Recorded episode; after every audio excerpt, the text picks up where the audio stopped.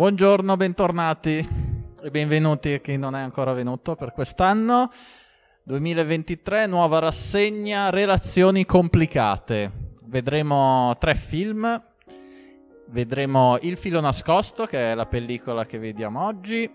Poi il 21 febbraio vedremo 500 giorni insieme e il 7 marzo vedremo Veloce come il vento relazioni complicate perché sono tutti film in cui c'è un rapporto tra due persone che non va sempre per il verso giusto o almeno diciamo va un po' sulle montagne russe come tipo di relazione, per quello complicate. E il film di oggi appunto non fa eccezione. Filo nascosto, film di Paul Thomas Anderson del 2017, vincitore degli Oscar ai migliori costumi ma candidato anche a numerosi altri premi Oscar, miglior regia, miglior film, eccetera, eccetera. Si aggiudica appunto quello per, uh, per i costumi. È un film ambientato nella Londra degli anni 50 e il protagonista è Reynold Woodcock, un sarto alla moda, un sarto della Londra bene, interpretato da Daniel Day-Lewis, qui alla sua ultima interpretazione perché come ha dichiarato da poco si è, si è, ritirato appunto dalle scene, il filo nascosto è a tuttora il suo ultimo film.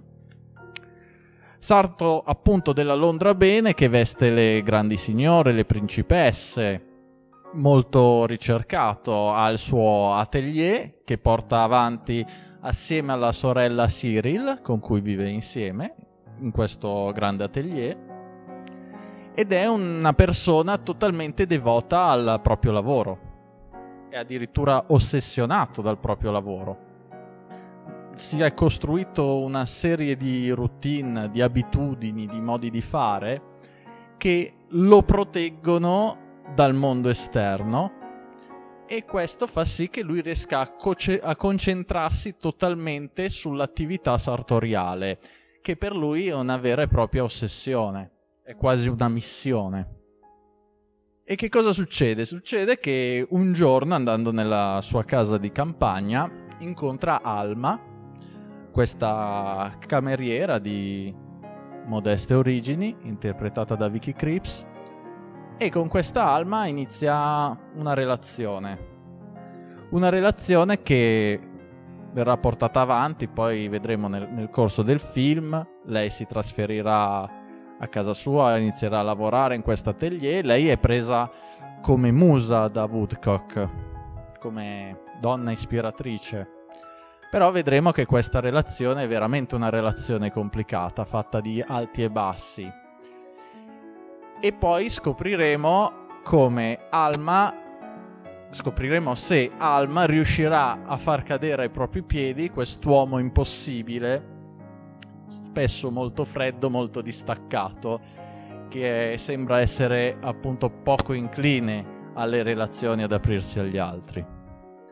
Questo è, è un film che è basato tutto sul rapporto tra queste due persone, tra Reynold Woodcock e Alma. La trama in realtà non accade tantissimo, non è un film di azione, non succedono eventi uno dietro l'altro ma non per questo è un film noioso, anzi. Perché per tanti motivi, perché i personaggi sono scritti benissimo, sono molto molto sfaccettati, noi entriamo dentro alla dinamica di questo rapporto che a volte sembra addirittura quasi malato, quasi di dipendenza l'uno dall'altro, poi a volte si vogliono ridistaccare l'uno dall'altro. È veramente un rapporto molto molto difficile. E Woodcock che persona è? Una persona, come dicevamo, ossessionata dal proprio lavoro, che vive in questo atelier con la sorella Cyril, che è la sacerdotezza di questo culto della perfezione che lui ha per i propri abiti, per il proprio mestiere. La sorella ha la funzione di proteggerlo da tutte le interferenze esterne. Infatti lo vediamo, non vi svelo nulla, lo vediamo proprio in una delle primissime scene quando lui interrompe una relazione con eh, una giovane donna perché iniziava a pretendere qualcosa di più da questa relazione, un impegno maggiore, mentre lui invece è totalmente devoto alla propria missione, ai propri abiti. E quindi capiamo che è una persona che tiene alla larga gli altri, che si è costruito questa corazza, questa armatura e non vuole lasciar penetrare nessuno. E Alma invece sembra inizialmente una tranquilla ragazza di campagna, ma al confronto con quest'uomo così all'apparentemente forte apparentemente duro, tira fuori tutta la forza che è in lei. E capiamo subito che è una persona che non dà mai l'ultima parola, che tiene testa a Reynold Woodcock e a questo Reynold Woodcock non è per niente abituato perché è sempre abituato ad avere tutti ai suoi piedi, ad essere venerato come una grande star essendo un sarto della, dell'alta borghesia inglese. E invece questa donna riesce, diciamo, a, a metterlo in riga e a farlo sentire anche fragile. Lui che la fragilità l'ha sempre tenuta a distanza in tutta la sua vita. E infatti Alma ha bisogno di questa fragilità per riuscire a, essere, a continuare a essere innamorata di lui. Le tematiche di questo film sono appunto queste, l'ossessione, quella di Woodcock per il suo lavoro, il potere, qui abbiamo una relazione ma abbiamo anche una dinamica di potere, sono due persone in lotta tra loro, in lotta psicologica tra loro, che vogliono in qualche modo dominarsi l'uno con l'altro, devono trovare un compromesso tra di loro e vogliono ogni volta che, che si affrontano che l'altro cambi per riuscire ad adattarsi meglio alla vita insieme. Il problema è che le persone spesso non sono fatte come ci fa comodo, ma sono fatte come sono fatte e quindi questo crea parecchi attriti. E poi un film sulla fragilità, sull'importanza dell'essere fragili in un rapporto, in una relazione a due il regista sembra volerci dire che in una relazione bisogna sempre mostrarsi fragili, mostrarsi vulnerabili e solo in questo modo altre, l'altra persona riuscirà ad avvicinarsi a noi e noi riusciremo ad avvicinarci all'altra persona. E poi c'è in questo film una parte visiva veramente di, di prim'ordine. Paul Thomas Anderson è forse uno dei 3-4 migliori registi della sua generazione. Ha firmato grandi capolavori, Magnolia, mm, Il Petroliere, l'ultimo Licorice Pizza. E qua, con, uh, con questo film, Il filo nascosto, conferma la sua abilità registica. Un film girato tutto in chiaroscuro, tante parti in cui vediamo il sarto Woodcock lavorare ai propri vestiti con la sua modella, con Alma.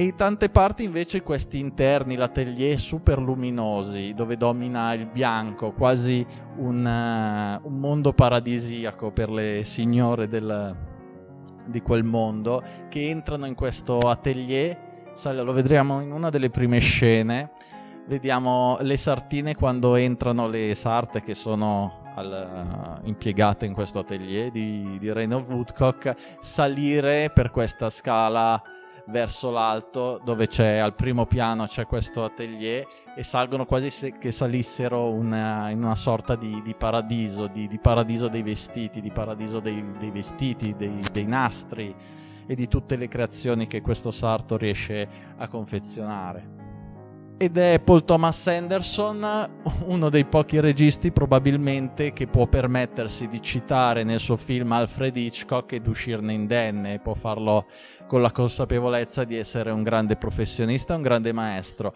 Infatti il film fa un forte riferimento ad Alfred Hitchcock citando Rebecca la prima moglie, del film appunto del, del maestro americano, eh, del maestro inglese, in cui il... Um, un corpo estraneo anche lì, come qui Alma è un corpo estraneo nella vita di Woodcock e quando arriva in questo atelier anche per la sorella di Woodcock lei riceve subito un'accoglienza ostile da quel mondo.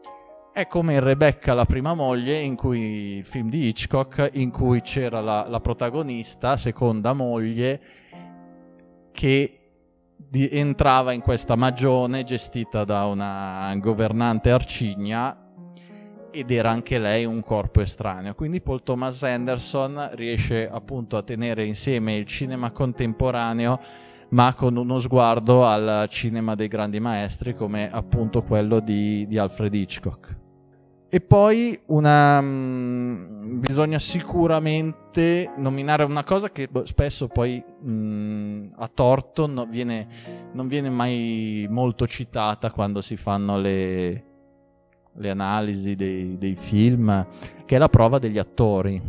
Qui abbiamo un Daniel Day-Lewis eh, assolutamente straordinario, una Vicky Cripps che, che gli tiene testa in modo egregio e Daniel Day-Lewis purtroppo alla sua ultima interpretazione, speriamo che ci ripensi, però a tutt'oggi è, è così.